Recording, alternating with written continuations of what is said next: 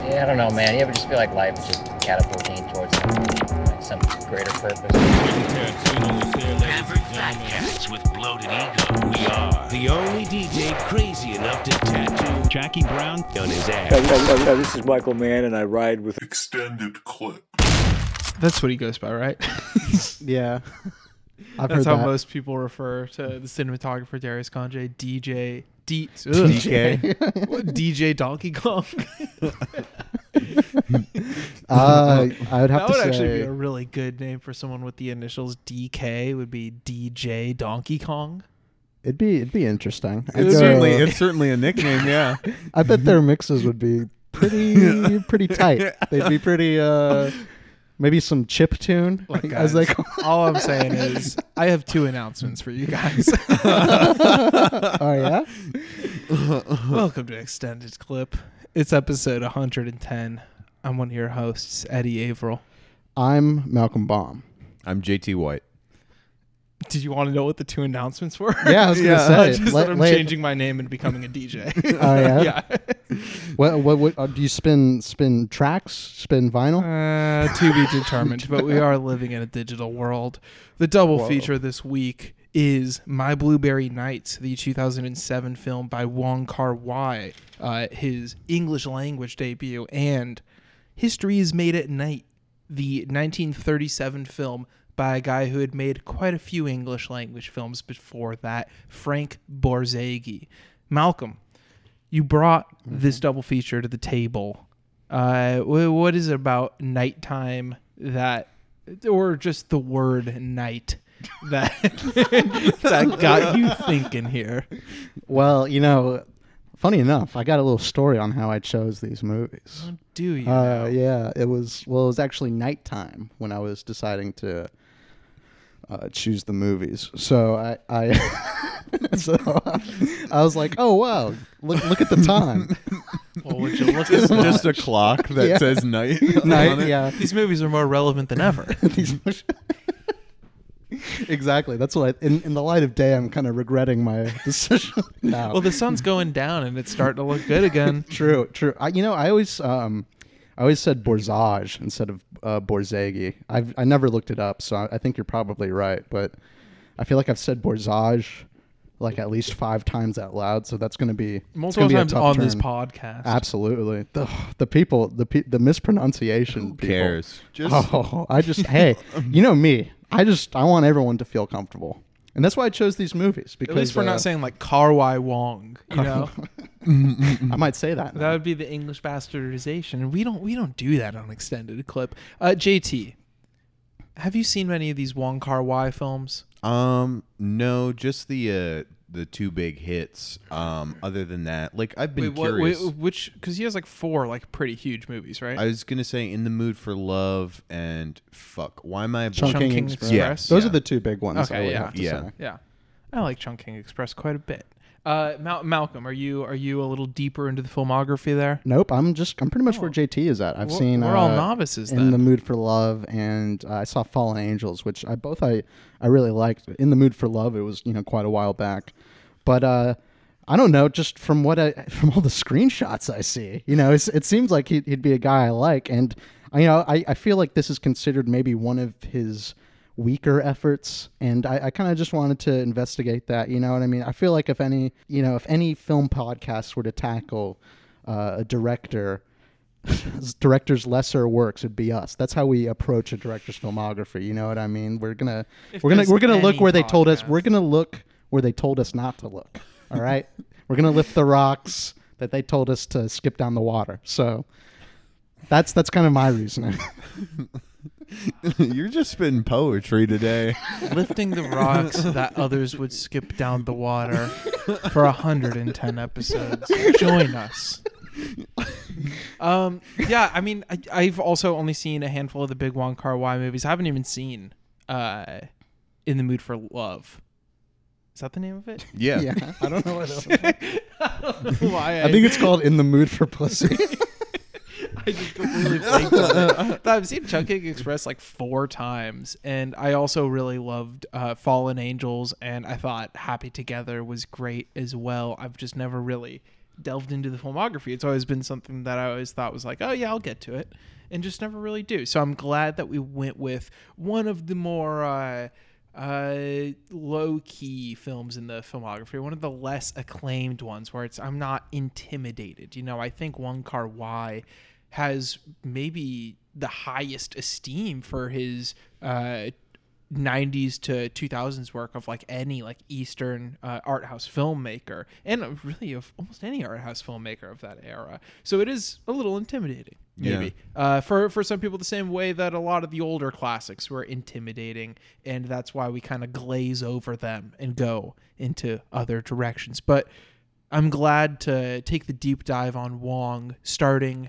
right now. I'm gonna uh, no but the, this one was awesome. Um, and it was also kind of like there, there's a very strange feeling about it uh, because it has less of a detachment, it being in English, and so it kind of I don't want to say exposed, but it really lays bare how maybe sentimental and for the lack of a better word corny Wong Kar Wai is and why some of his movies are great because of that but in English and with Jude Law delivering some of the lines uh, among another uh, other people in the cast such as Rachel Weisz who was a little underwhelming for me Yeah. sometimes kind of uh, kind of falls on its face and like uh, it's weird because it so clearly is his movie and like it's an it's a Wong movie in English that just maybe just because of the performances if anything if nothing else uh, the performances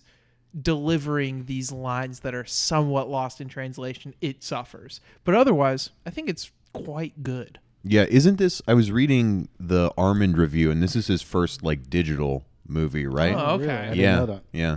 Yeah, I mean the digital looks great. It's shot by Darius Khondji. There's a lot of uh the the first like 10 minutes all takes place in that cafe that Jude Law works at where Norah Jones is in there, you know, eating the after hours pie, getting the Spanglish special, which we also see in the other movie that we talk about, you know, someone cooking a meal while the restaurant's shut down, maybe the most romantic thing you can do in cinema. Here he's just th- tossing her the leftover pie, but uh, still a very romantic thing. But it's all shot like a lot of it, at least, is shot from the sidewalk through the glass, and there's so much like glass and reflections and light in front of the camera between the camera and the characters. And it's all very diffused, and you just come across so many incredible images in these scenes. No, yeah, this movie's I mean, kind of interesting in a lot of aspects. I mean, I think structurally it is very interesting and it kind of goes out of its way to be uh, structurally kind of like divergent or whatever. And then yeah, like kind of the visual style like like uh, when Jude Law and Norah Jones, you know, don't know why I didn't come of, you know, don't know why I didn't come fame, Norah Jones. I don't know why And by the way, I was lamenting the fact that there aren't, you know, uh, stars to be in Elvis type movies anymore. And I, I said that I wanted rappers to be in it, but you know, uh, th- this kind of does fill that slot of just like putting a pop star in a movie Yeah. and seeing what happens, and you know, it happens. and Eddie's favorite, uh, Cat Power, he, he recently gave me uh, uh, a lot of ire for listening to, but she has a, a small acting role in this movie, if you remember. But uh, Is she the girlfriend of Jude Law that comes back that one time? Yeah. Like, oh, Yeah. still rolling your own cigarettes there. Yeah. yeah, yeah. yeah. it is it does kind of feel like a weird scene. I feel like maybe Her maybe. acting's pretty good, which Yeah. means it's better than her music. Whoa. Well, I disagree with that, but uh, I, I I haven't heard two fucking Power songs. I'm just giving Malcolm a hard time. yeah, it's just kind of Eddie's natural kind of misogynist way. You know, he kind of sees a female artist like Has uh, to tear her Yeah, it's just like uh, I haven't listened to it, but if I were to guess, you know, probably. But anyways, that's not that's not film related. Uh, since like Norah Jones and like her job is you know she is working behind uh, the register at the diner or behind the counter at the bar or whatever, and so you kind of do get a lot of like these detached views of these individuals, whether it's like the depressed cop, the cuck cop, or whatever. and uh, you do feel sometimes that like uh, Wong Kar Wai and Khondji kind of have more fun, like kind of just setting up these environments with their very you know particular mood lighting style, and just having like these characters walk through them, like Rachel Weisz, who gives a very particular style performance here that I don't quite enjoy. But when she's you know first walking through that bar, it looks it looks really great. You know what I mean? And then like uh, just because of like the environment that uh, they create here, like there's so much. It does kind of have that thing where it kind of returns to a lot of set pieces, kind of like sitcom style almost. Um, especially with like kind of the bar and the diner and like the the production design and like the lighting schemes on that are so like detailed and designed that like I get a lot of visual pleasure like out of these scenes even if some of the acting notes uh don't quite hit. Yeah, I agree. I think that this film works best in the those little moments where it's just stylish and visually interesting. Like you, you talk about these musicians, Norah Jones and Cat Power, like only going off of like Chungking Express, the way he uses pop music here is really impressive. Like the Otis Redding drop repeatedly is so fantastic. I mean, I'm not exactly sure how I felt about that Harvest Moon cover, but the oh, fact that someone wants to cover a Neil Young song, hey, that's that's enough for me to like it as is.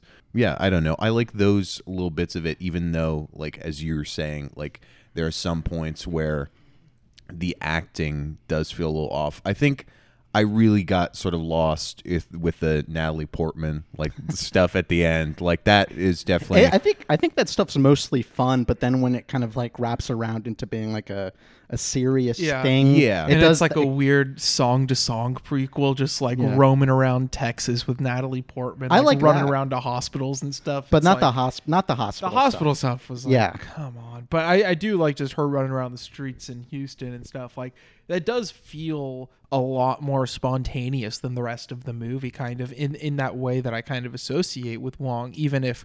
You know, obviously he has these meticulously planned productions, I'm sure, but something like Chungking, which is shot uh, you know, I don't want to say offhandedly to discredit it since it's like a masterpiece of a movie, but shot while another production's on break quickly, like two weeks or something like that.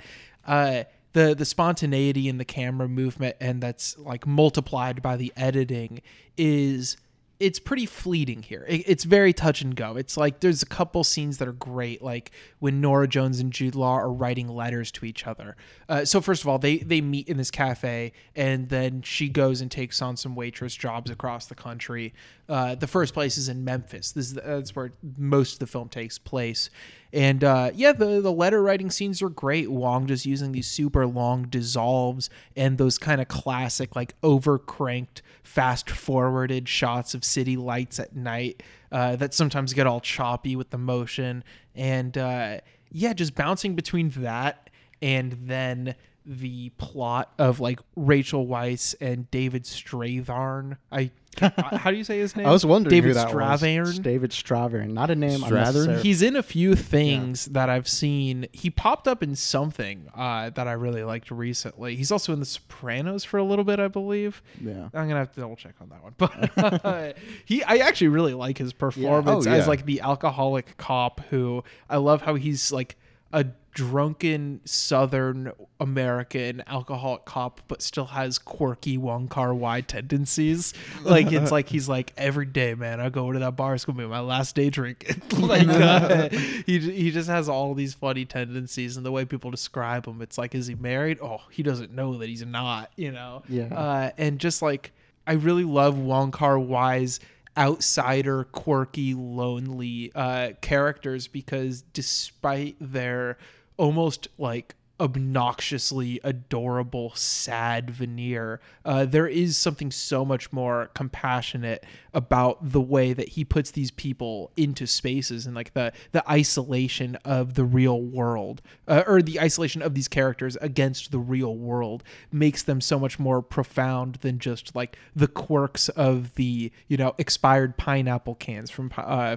uh, Pineapple Express. Uh, from Wong Kar Wai's classic 1994 stoner comedy.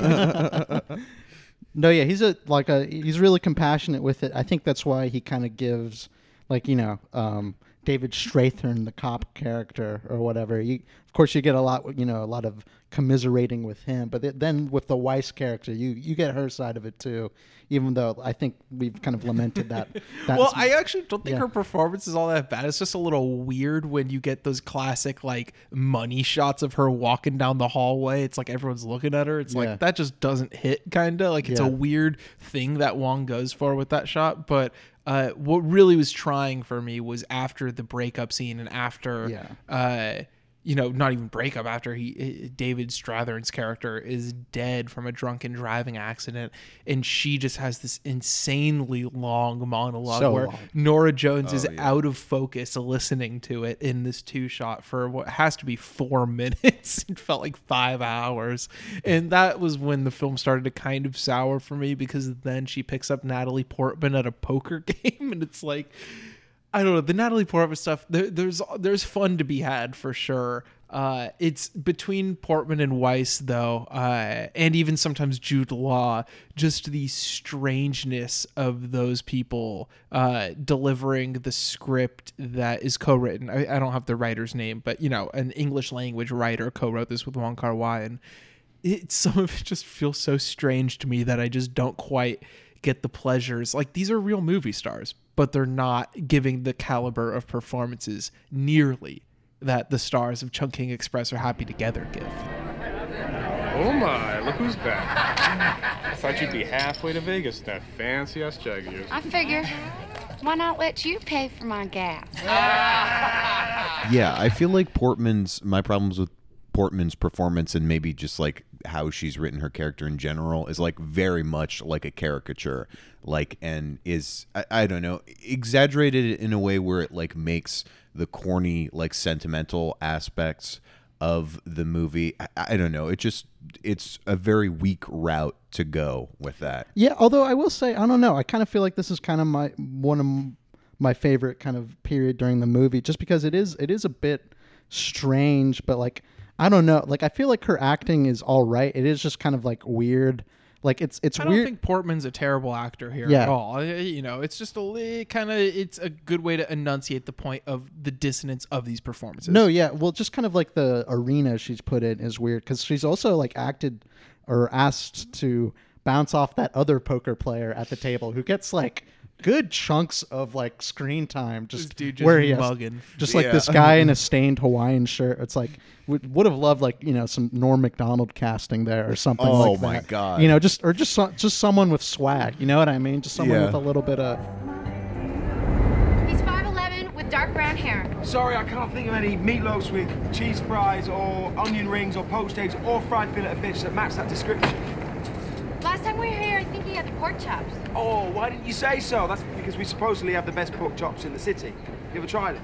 No, I haven't. Why not? What, are you religious or something? Jude Law, like, there's something so uncool about Jude Law's like 2000s coffee house soft boy aesthetic. we're And just past it as as a I think society. we might just be past it. Yeah. I, I- you know, and I think with like I don't know, I think there's something uh, about kind of like the weird kind of like tackiness of like Portman's character that I like that kind of feels Yeah. maybe specific to its time era just a little bit or whatever. I like that it's a weird stab at genre too. Yeah. Like it's a weird Yeah. kind of uh, you know get one over at a poker game kind of like. I, I, I like that aspect of it, and I also think that those travel scenes are great with them on the road. Yeah. Uh, that's Wong really in the fucking groove. Him and Khondji really in a great groove, shooting these wide open landscapes and these sped up uh, in the car shots and these great transitions, and that's where aesthetically the film just comes right back to life for me. Yeah, so that's that's that's also another reason, right? Because it is like I do kind of like I did compliment the sitcom mode of you know of kind of returning to these uh, locations over and over again. I you know I kind of like the weird.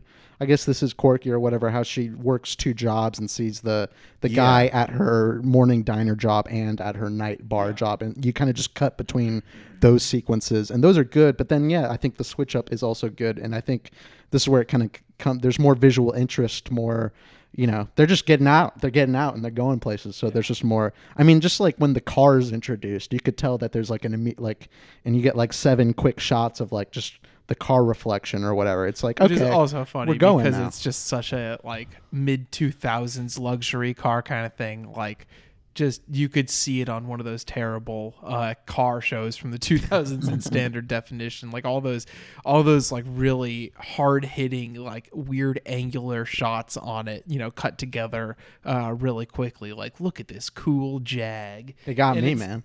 it didn't get me. I I did not think the car was cool. I thought that the actual driving sequences were really incredible that like I think visually that might even be my favorite aspect of the film other than the first coffee house scenes. I think the first 10 minutes what he does with like reflections and light is incredible. And there's also like a lot of dissolves in that first 10 minutes like uh just passing the time within one scene even but then maybe you end up the next day like as their relationship progresses. And I, I think that first 10 minutes even with jude law having to do a lot of the heavy lifting uh the first 10 minutes and the road trip sections with portman i think are probably my favorite aspects of this movie Yeah, I also like some of the shots where it's like Jude Law setting up the uh, the camera stuff. Yeah. Oh, yeah, that tho- is good. That's I also good like there. that his monitor has rectangular, like 2.35 to 1 markers on it, as if it's just like Wong's playback monitor for this movie or something. That that like that. Now that you mention again, like that first kind of sequence is interesting because it is just kind of like moments of their relationship, like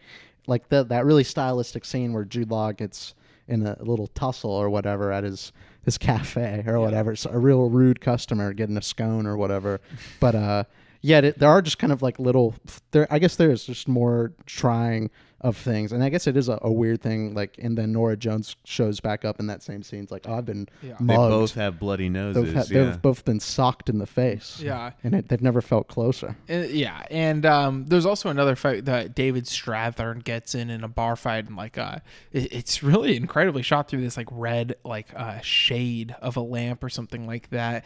And first, it's completely th- shot through that, and then it pans down kind of, and it becomes like that frames the action around it, kind of like a curtain almost. And uh, yeah, there's just little things like that, just little shots that really stick with me. Uh, you know, I guess hours later since I watched it this morning. I ah man, I I'm really struggling between three and three and a half on this one. You can expect me to maybe bump it up eventually, but I'm gonna go three bullets for now. What about you, Malcolm? Yeah, I'm gonna go three and a half. Narratively or whatever, like yeah, there are like parts where it's like I, I don't give a fuck about Natalie Portman's dying father or whatever in this movie. It is like just weird Wrap turns, up, right? weird turns like that that do kind of like sour it a little bit. But it like I don't know, I, there's still enough visually interesting here that Wong Kar Wai is doing that like I'm entertained, you know, and I, yeah, I think there's there, I think it's it's a it's a quirky movie. It's kind of a strange movie, and sometimes that strangeness works in its favor. Other times it's just a little off-putting for me. So that yeah, that's basically how, how I'm feeling. JT, I want to know how I want to know how you feel. Thank you. I appreciate it. I'm uh, giving this one three and a half bullets as well. Even though it does like toe that line and get into a little like corny, hokey territory, it's always like very sincere. And I feel like the fact that it's mixed with such like impressive visual beauty that really sells it a whole lot. And just, I don't know, like you're saying, like it is an oddity it's an interesting thing to see like his first digital movie and uh, one in the states Hey, one for America. That's what I like absolutely. That's i what I just like i love to see non-american guys coming in here doing their uh, putting in their piece getting on their patriotic ink tip. You know what I mean? I mean, what's more patriotic than blueberry pie? apple pie Yeah. Well, he's hey man, he that's next movie he's gonna be on that. Don't worry. We'll be right back on extended clip. Just how it goes.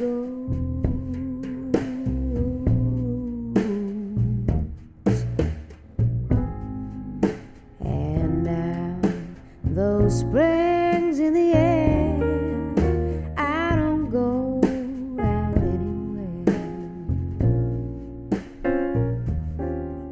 we can tear each other down but at the end of the day it's all fun and games we Yeah. gotta remember that Gotta remember. it's all about mutual love and respect At the end of the day, you have to say you're sorry, or else I'm gonna freak out. yeah i'm not going to bed angry at you guys Uh, we're back on extended clip. And before we get to the middle segment, I wanted to uh, just give a little shout out to patreon.com slash extended clip. two dollars a month if you didn't already know for a weekly bonus episode. This past week we talked about Two Weeks in Another Town, the Vincent Minnelli movie.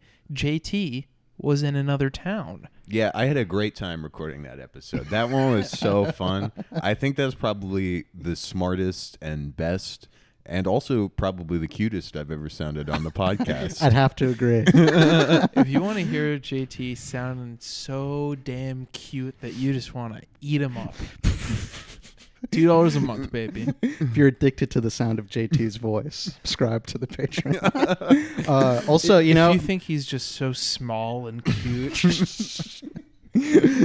if you all right i'm not gonna not gonna go down that route. But uh but you know there's other stuff you know we we we did a dvd raffle once. Uh my friend jack is hitting me up. We have not given him his chantal uh, akerman dvd set yet. We'll, we'll give that to him. he said he well didn't want it. no uh, well he's wanting it now. We're gonna have to pony up for that one. Oh, but uh boy. so see there's there's there's potential for great rewards and prizes if you sign up. The dangers of doing a raffle. Um, maybe we'll do another raffle.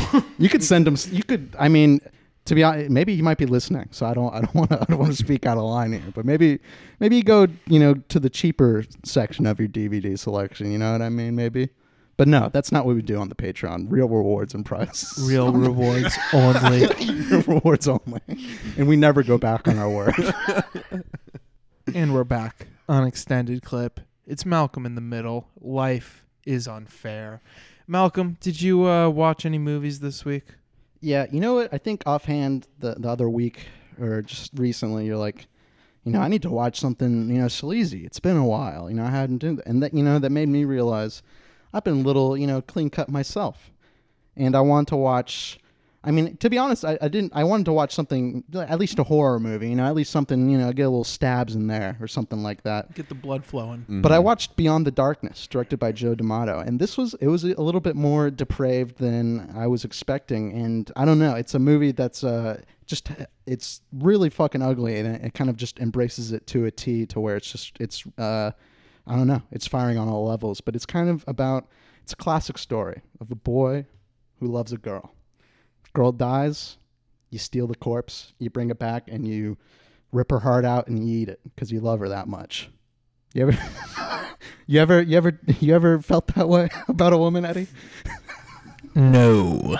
Me, me neither. But watching watching these movies opens myself up to new experiences. So yeah, uh, he just he has fun with his ex, you know, his dead girlfriend's body, and then you know he keeps having to kill other women to you know uh, hide the fact that he's he's got a corpse bride, Oh. and uh, so yeah, there's a lot of nasty stuff in there. Sounds like a stand-up guy. and like I don't know, it is like there there's a real particularness to like a lot of the shot choices and framing here that like maybe you don't get in a lot of other like horror movies that are specialized in like I don't know depravity. It really is like leaning into that like a, like a the the main guy's room is really great. There's a lot of like stuffed ducks around the room, and there's just a lot of shots where you're in in with the stuffed ducks, looking at like the depravity taking place or whatever. There's like buckets of guts laying around. You know, it's good stuff. And uh, Sounds like good stuff. it's it, you know you know it's the ultimate bachelor pad for sure. But uh, so yeah, that's that's what I was up to Monday night. I was watching that. What about you, JT? When I was back in Philly, I don't know, I was hanging with the boys, chilling with Nico. Sometimes you want like a casual flick to watch on Tubi while you drink a few beers. And we watched Hell Comes to Frogtown, a 1988 like like B movie science fiction uh, flick starring Roddy Piper as Sam Hell. Um, it's it's crazy that this movie came out the same year as They Live because it's just like absolutely insane to see Piper do something this uh, like silly. I mean, it's so fucking dumb and fun, but uh, also like not that good. But still, there's there's a lot to dig into because the interesting thing about Sam Hell is he lives in a post-apocalyptic like at, like there's like a nuclear war style style Earth, and his seed is incredible. His He's- seed? His seed. He's getting women pregnant left and right. Oh, and so goodness. the US government um, kidnaps him And jacks him off. and essentially, they send two sexy ladies, um, and they have like a bomb strapped to his dick, and they just send him all about the wilderness to like fuck different type of women to like repopulate the earth, and then this uh, sounds like a great movie, to be honest. it's just like I- Another stand-up guy. it doesn't like I don't know. There are parts of it that are really fun. I think it's it's definitely worth a watch. Um, it's just like I, I don't know if the production was a little bit better. I think it could really elevate it. But it, there are beats where he is like the Frogtown part gets into like there's some weird like f- reptile freaks and some of the wi- his the women captors who of course ultimately wind up wanting to fuck him Yeah. um they get like put into like some sort of like sex slavery style thing uh, with these lizard people there's it's good it's It- you're really selling me on this movie. I don't know. There's a lot of interesting. Th- hey, maybe maybe a nice you know Showtime miniseries remake is in the works. You i know, or something. absolutely think that John that Cena happen. or whatever. You know, just it- dave batista Dave Batista. You know what I mean? A lot of lot of great wrestlers out there. So, uh, yeah, I want to I want to see that in HD. I also want to see that in HD. um, you know, I mentioned the Patreon earlier, and we talked we we talked about a Jerry Lewis Frank Tashlin movie on there uh, a couple weeks ago, The Geisha Boy, and I watched another one. This one, a Martin and Lewis movie. I watched Artists and Models, directed by Frank Tashlin, starring Jerry Lewis and Dean Martin. This one, um, well, it's kind of about uh, two guys like me and JT. You know, two two roommates Wow. who are artists who are under the influence of pulp fiction and beautiful women. And I'm the I'm the red guy in the suit. Yes. yeah, no. Malcolm is definitely the guy, the executive at the the comic book, uh, who's just like, I don't know. He's just very. It's just the anything that Jerry Lewis pitches, or sorry, anything that Dean Martin pitches to him. Uh, he just has a very drawn out, excited response to that's very funny, and he, he- he's very cartoonish, just like many of the characters in this movie are very cartoonish. And yeah, it feels very appropriate for Jerry Lewis to inhabit this world of the comic book superhero obsessed, mixing with the Looney Tunes sensibility of Tashlin. Um, yeah, it, it's a really, really amazing movie. They, I mean, you couldn't make this movie nowadays. You know, a movie kind of uh, painting comic book fans in a, in a goofy light. I feel like the the community just would not be acceptable of that nowadays. Yeah. Uh, the the kind of dual romance uh, is with Dorothy Malone is paired with Dean Martin and Jerry Lewis with Shirley MacLaine, and I have to say both of those romances were pretty incredible. Um, especially the Jerry and Shirley MacLaine one was really unlike anything I've seen for like the romantic interest in a Jerry Lewis movie so far. No, yeah. Now that you mentioned that, like Shirley MacLaine is kind of like amazing in that movie, and it's like uh, matches kind of uh, Jerry's manic energy in a very complimentary way. And Dean Martin's swag just unreal. that guy everybody wants to be. This this is what a man should look like. yes, All right. that's right. Not you know not these. Uh, Yeah. The I, I think my favorite part is the uh, dance number when it's like toward the end. It's kind of uh, Shirley MacLaine's last ditch effort to get Jerry Lewis's attention because Jerry Lewis is obsessed with the woman that she poses in costume as, uh, not realizing that it's Shirley MacLaine. So Shirley MacLaine kind of traps him in the staircase and just does the all these acrobatic moves all over him trying to get up the stairs out to the the rooftop to help his buddy uh, Dean Martin who's getting a nice tan on with his lady friend and it's just so full of Jerry knocking shit over and classic acrobatic choreography that's just such like peak classic Hollywood anything can happen and will happen perfectly. Uh, just a beautiful movie. We'll be right back on extended clip.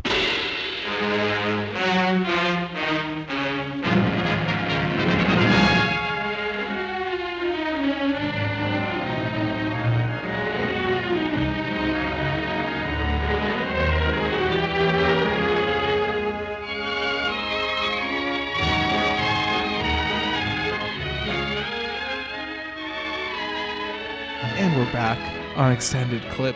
History is made at night. The 1970, ugh, 1937 film by Frank Borzage, Borzage, Borzag, Borzage. You The big Do you know Boars. which one it actually is? No. F. I think, it's, I think Yeah. it's Borzagi. I think I've heard people say Borzagi.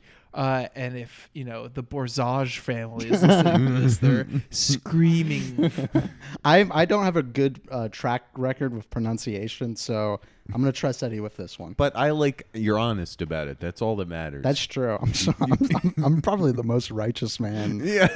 at least on the all time. yeah, podcast. certainly. of all time. certainly. let's let's be clear here. You're the most righteous man of all time. I fuck up, but I'm like, I also I'm like, oh, I'm I'm bad. So it's like that means it's good. It's pretty Christ-like of you. You're a very righteous man. This film stars Charles Boyer and Jean Arthur, and it is I don't even know what to call it. It's a genre bender, I guess. It's a little bit of a uh, romance, a little bit of a melodrama, a little bit of crime, suspense, disaster. yeah. it's uh, really- it's all over the place. All the entertainment you could pack into 97 minutes, and uh, it's it's awesome. Yeah, Charles Boyer is like the best waiter of all time. Just just just oozing in sex appeal, uh, and he is trying to win the heart of, or he really successfully wins the heart of Jean Arthur. Uh, who at the time was being set up by her husband to be robbed and more, perhaps. And uh, so he just like scoops her up and takes her on like a kidnapping date. And they kind of fall in love, old timey movie style. And then she goes back to her possessive husband, and this man and his uh, chef friend must get her back for the sake of love. How'd you guys like this movie? I, I liked it a lot. Um, the Borzagi. I, that, that I was gonna say something, but I was like, I'm gonna mispronounce his name. But uh, Mr. Borzagi. Uh, I, I've been, I, you know, I've been a big fan of his movies. I haven't watched enough of them, but like, I, I, I tend to think about them a lot. And uh, so one thing about him is he always Malcolm is always posting uh, as clips from uh, movies, and he says, "Thinking about this scene again." yeah, exactly. And it's not. I. I mean, I try with the Michael Mann and the the Scorsese and the Borzage. It's just not picking up. It's not doing enough. I'm thinking about all these scenes, man. All these. I'm thinking about the intro to Goodfellas. I'm thinking about uncut gems. you know, all, right, all right, let's get back Uh, on topic okay, here. okay. No, you're right. But and uh, but more more importantly, I'm thinking about uh, the Borzagi line of movies. And all of this is just to say that he has a very in, like intense, laying it on thick, kind of romantic atmosphere that uh, he does. And it's still here, but it is like kind of like the the grab bag of different like kind of genre, uh, you know, kind of twists, I guess, or you know, little segments that this movie goes on that kind of just gives it a kind of a different feel because you do have that deep romance and it, it is like uh, applied in certain moments certain great moments but yeah you do have interesting stuff like a very a very sadistic husband you know what i mean who just is you know just a pure evil just willing to kill motherfuckers or you just have you know the friendship between um you know the the the sexy waiter and and and the chef or Oh, whatever Paul and Caesar. Paul Yeah. and Caesar. Oh yeah, I mean the Leo scene- Carrillo as the Great Cesar, mm-hmm. who's like, you know, it's in a French restaurant that they work, but I guess he's this Italian chef who's the greatest chef in the world, and he's just an awesome stereotype of an Italian chef character who is just like the most compassionate man who is also very egocentric about his own food, uh, and it's it, it's amazing. And yeah, Colin Clive is the husband that you mentioned, the very possessive husband, is really great as just yeah, classic old uh, pouty villain of a man who just keeps a woman as much as he possibly can uh, away from our hero. I don't know. I love this movie so much. I was absolutely amazed. I think that like when a lot of like when you say that a movie is like a grab bag of genres, I feel like a lot of the times that can be like described as a bad thing. Mm-hmm. I mean, I think the people who are generally calling that a bad thing are idiots. I like movies that are a lot of different movies. But I mean, like seeing something like this, like 1937, it fucking blow my tits off. Like that's crazy. Like Yeah. especially like I mean, not to uh, put the cart before the horse, but the um, the iceberg shit, like Yeah. at the end, it's so intense. And like I don't know, it makes something that like it's smaller but still like the romanticism of the first half and just like the gesture there the kidnapping it's all like crazy like movie thinking. But mm-hmm. then you just like amp it up like all the way. Iceberg husband suicide like Yeah. just some intense shit.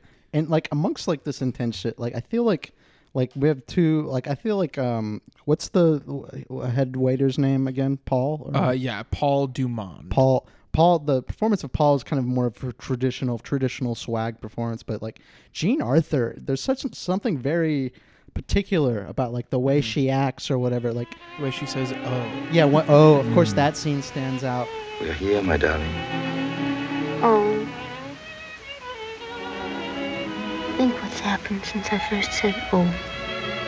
uh, the scene where she kind of comes back from her kidnap date and she forgets that sh- you know she's so kind of uh, enraptured by love that She, she, just kind of for- walks into this police procedural movie. yeah, exactly. She walks into like a, you know a crime scene, you know, just kind of like love struck, and is just you know kind of too elated to have possibly witnessed a murder, and it's just kind of the interesting dynamic of you know these these cops on the job and her just kind of being smitten and just kind of the you know that it kind of gives it a, a weird sense where she comes at the end. It's like, oh yeah, you know.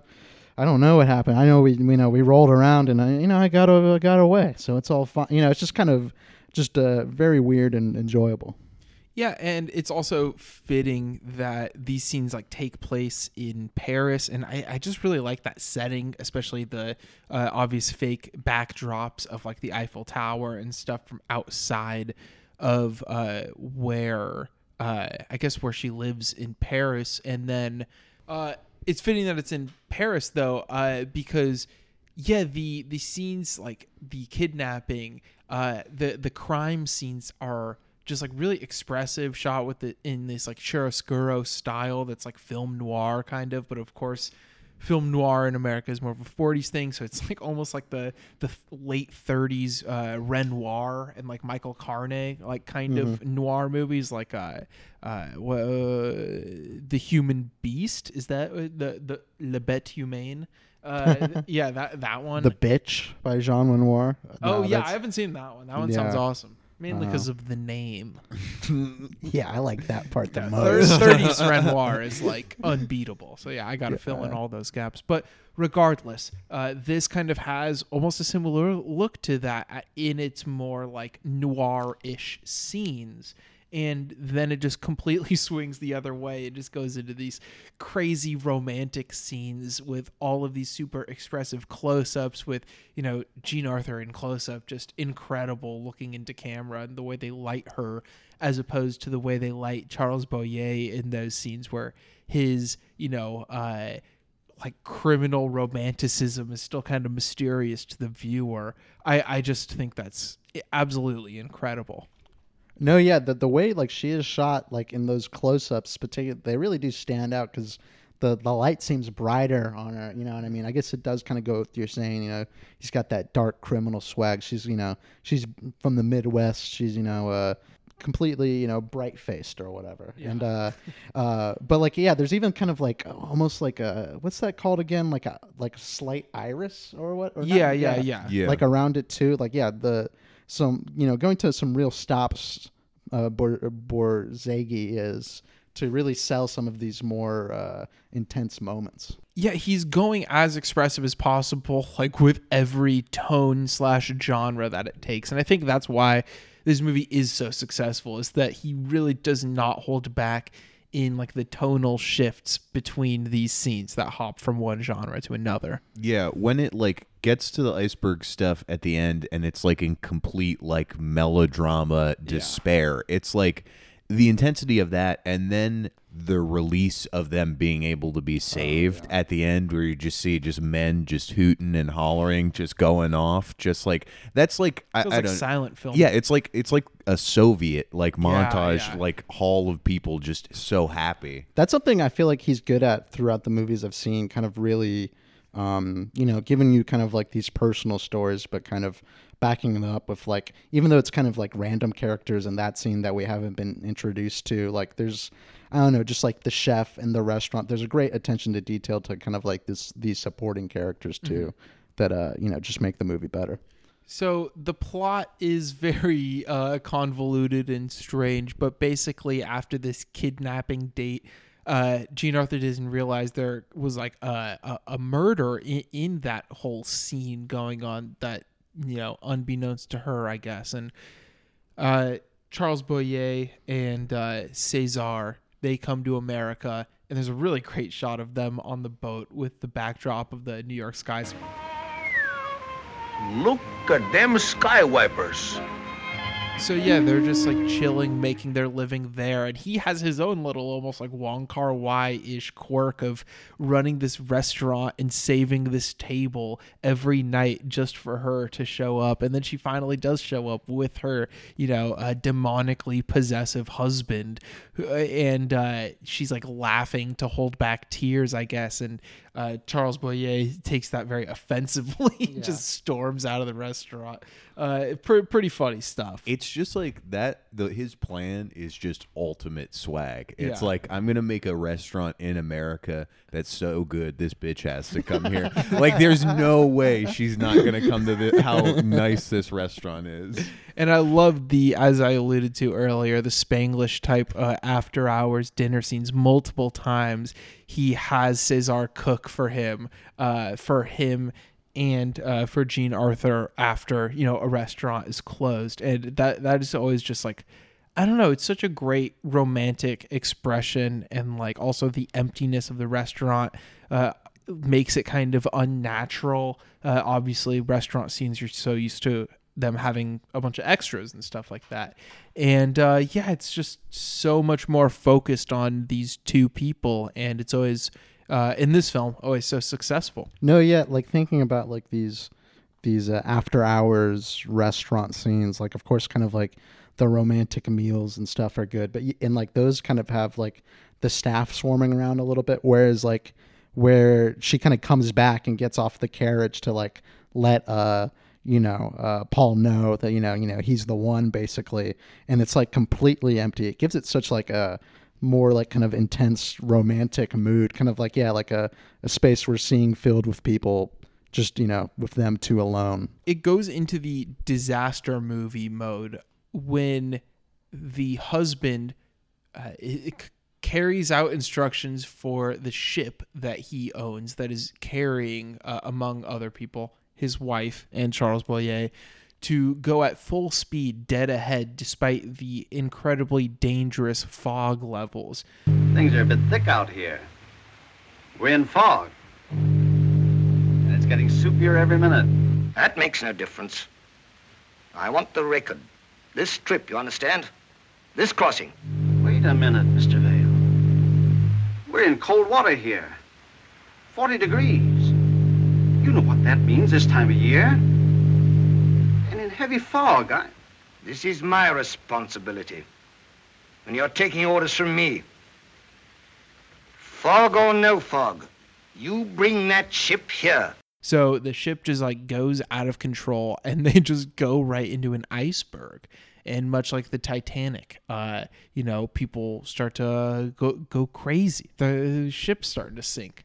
And it is just like so full of fog and all of these uh, like exterior shots, I guess, on the deck of the boat, just so fog filled, and the mise en scène starts getting more and more crazy, and the montage starts getting more and more crazy, and it's really an accomplishment of suspense and relief. Uh, that third act, uh, iceberg set piece, I guess. Yeah, the way like when it has uh Paul and Irene like coming in from the outside at one point and then the just fog like sort of gently drifts in the room is so beautiful. Like all of the way he uses like I don't know, the effect of that is I don't know, so intense. Yeah, and the, the effects of like the avalanche too are just super impressive and just like how realistic they look and like not even for the time like it just straight up just looks good still to I me i think it's miniatures, Yeah. but he's just like Yeah. a boat ramming into a rock, and it looks so real. Yeah, it's yeah awesome. and then like yeah the the intense romantic scenarios that kind of come out of that like because like it is like something before like we see kind of uh you know paul and G- jean arthur kind of deal with it like you see like uh the men and women being separated in the boats. And, and i'm just kind of thinking like that's kind of intense you know? Maybe that's maybe we do it by you know who you came with or whatever. You know it's just because everyone seems to be kind of upset by this. I don't know. And, and, and, no one seems to get a good deal out of the one first set of lifeboats. yeah, exactly. And then you know, then you have Jean Arthur just clinging to Paul, you know, for her dear life, refusing to go on like you know the women and children boats out of there, and that's just such a great, you know, uh, hypercharged romantic moment. You got the fog, you know, pouring in, and all the intense, you know, crazy people around them, and them just kind of enduring that is is very moving to see. I love this movie. And I love love, like we always do at Extended Clip. I'm giving this one four bullets. What about you, Malcolm? I'm giving this one four bullets, and for the viewers at home, I'm with my hands. I'm making a heart. You know what I mean? Just for everyone listening. But Okay. uh, yeah, I uh, I'm ex- I'm excited to you know keep going through this guy's filmography because uh, he only makes hits, romantic hits. Yeah, I'm going to four and a half bullets. Borzagi, Borzagi, whatever you want to call it. Borzag. Borzagi. Or fuck, that's the same way. Borzag, yeah. I- I Borzagi, Borzagi, whether you want to call it Borzagi or Borzagi, it doesn't really matter. Yeah, it doesn't matter. I don't care. Uh, Big B. the big FB. Uh, it should be noted that this is the first movie for the podcast that JT and I watched together as roommates. Oh. Not the first movie that we watched together as roommates. Right before this, we watched Paul W.S. Anderson's Resident Evil. Nice. Yeah, getting Okay, in I'm- a I'm- lot of romantic you know- group watches. I'm interested to see how you guys' uh, relationship blossoms as roommates. You know what I mean? I'm kind of the Don't feel left out. No, hey, Malcolm. hey, I, I, I'm a busy guy. Don't worry. no, but uh, uh, yeah. So for the you know the viewers, I'll kind of be, I'll do reports on that, kind of see if they're getting a little closer to each other From the outside looking in. yeah, exactly. Uh, yeah, I think this, you know, we recorded in my bedroom last week with David, but I think this uh, living room setup, this is the nudio. This is how we do it from now on, and I love it. It's Chris, Cro- uh, Chris.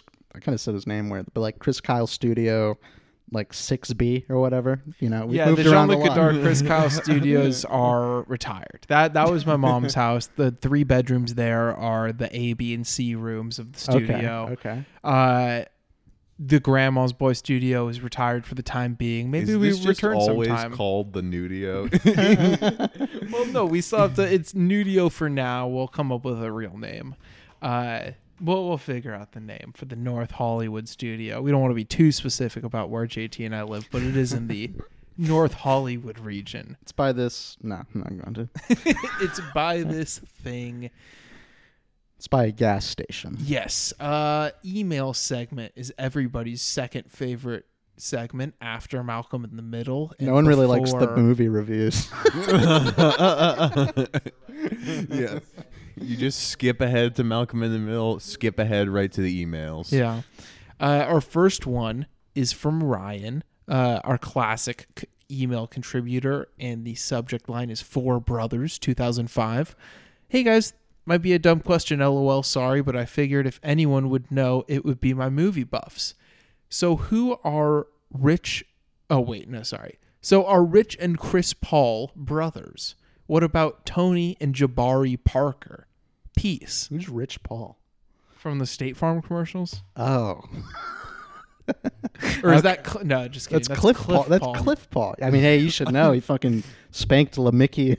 hey, Disney. Come on, man. your Uh, your uh, team that you root for. I think Rich Paul's an agent or some shit. Okay, let's do some live investigation Yeah, he's right a now. sports agent. Damn. Clutch Sports. Hey, you know, if they are brothers, that's fucking crazy. They're not. Tony Yeah. Parker, Jabari Parker. Don't think so.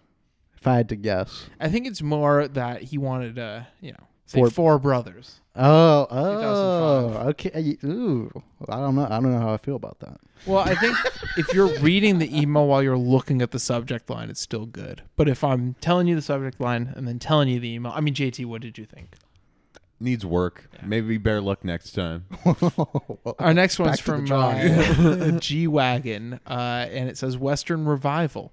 Hello, fellows. Between the filming of Martin Scorsese's Western and the success of Nomadland at the Oscars, which I guess people consider a Western, there seemed to be some talk on Twitter about the revival of the Western in Hollywood. If by some chance this actually did happen, are there any working directors y'all would like to see make a Western? Clint Eastwood. Let's just get the Yeah. record straight. Nomadland is not a Western. Hey, it has the searcher shot, bro. I don't think there could ever be a Western revival like either. I don't. No, think, I mean, like- especially for Yeah, what it yeah, was no, as like exactly, an institution of a exactly. genre. Is Bone Tomahawk good? I haven't seen that. Haven't seen it. I guess Uh, maybe- I'd watch a. Huh? Who would I watch a good western from? I mean, obviously, uh, you know, uh, Tarantino has done a couple revisionist westerns. Obviously, fucking Clint Eastwood is the god of the revisionist western kind of.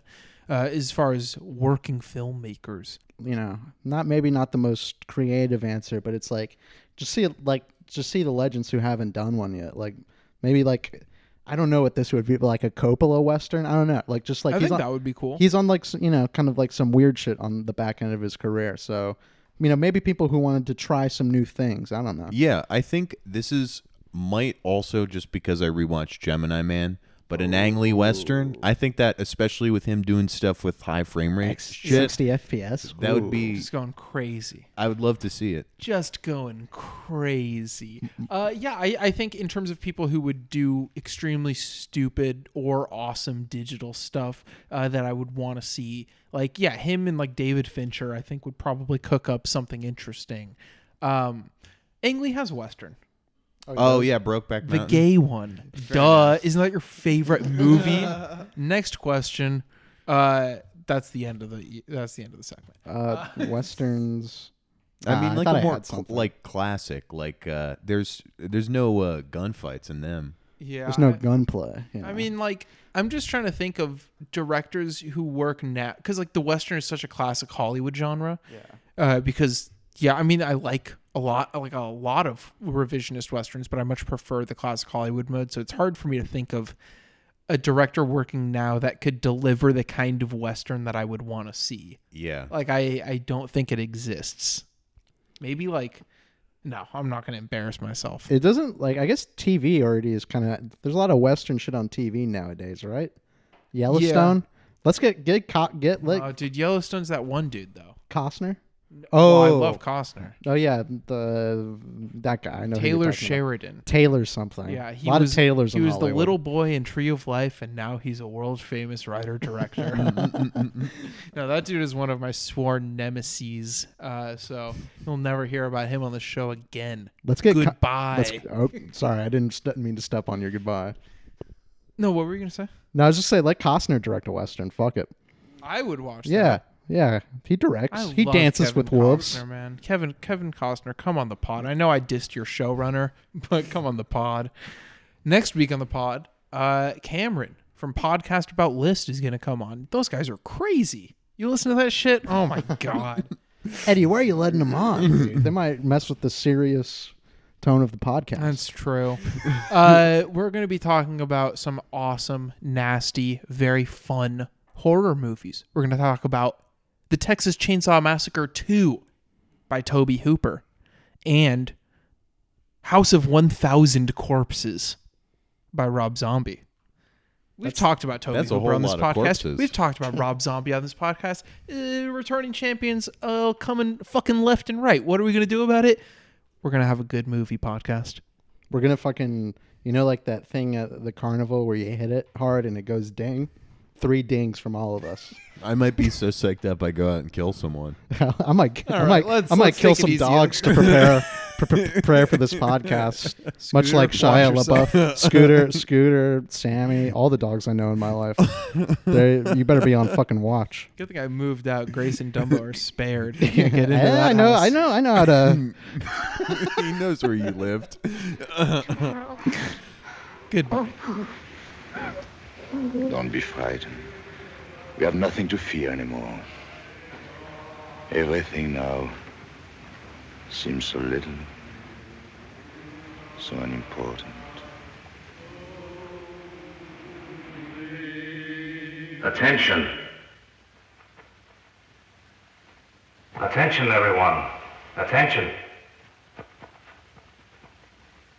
The forward bulkheads are holding, and the ship is in no danger of sinking. Help is on the way.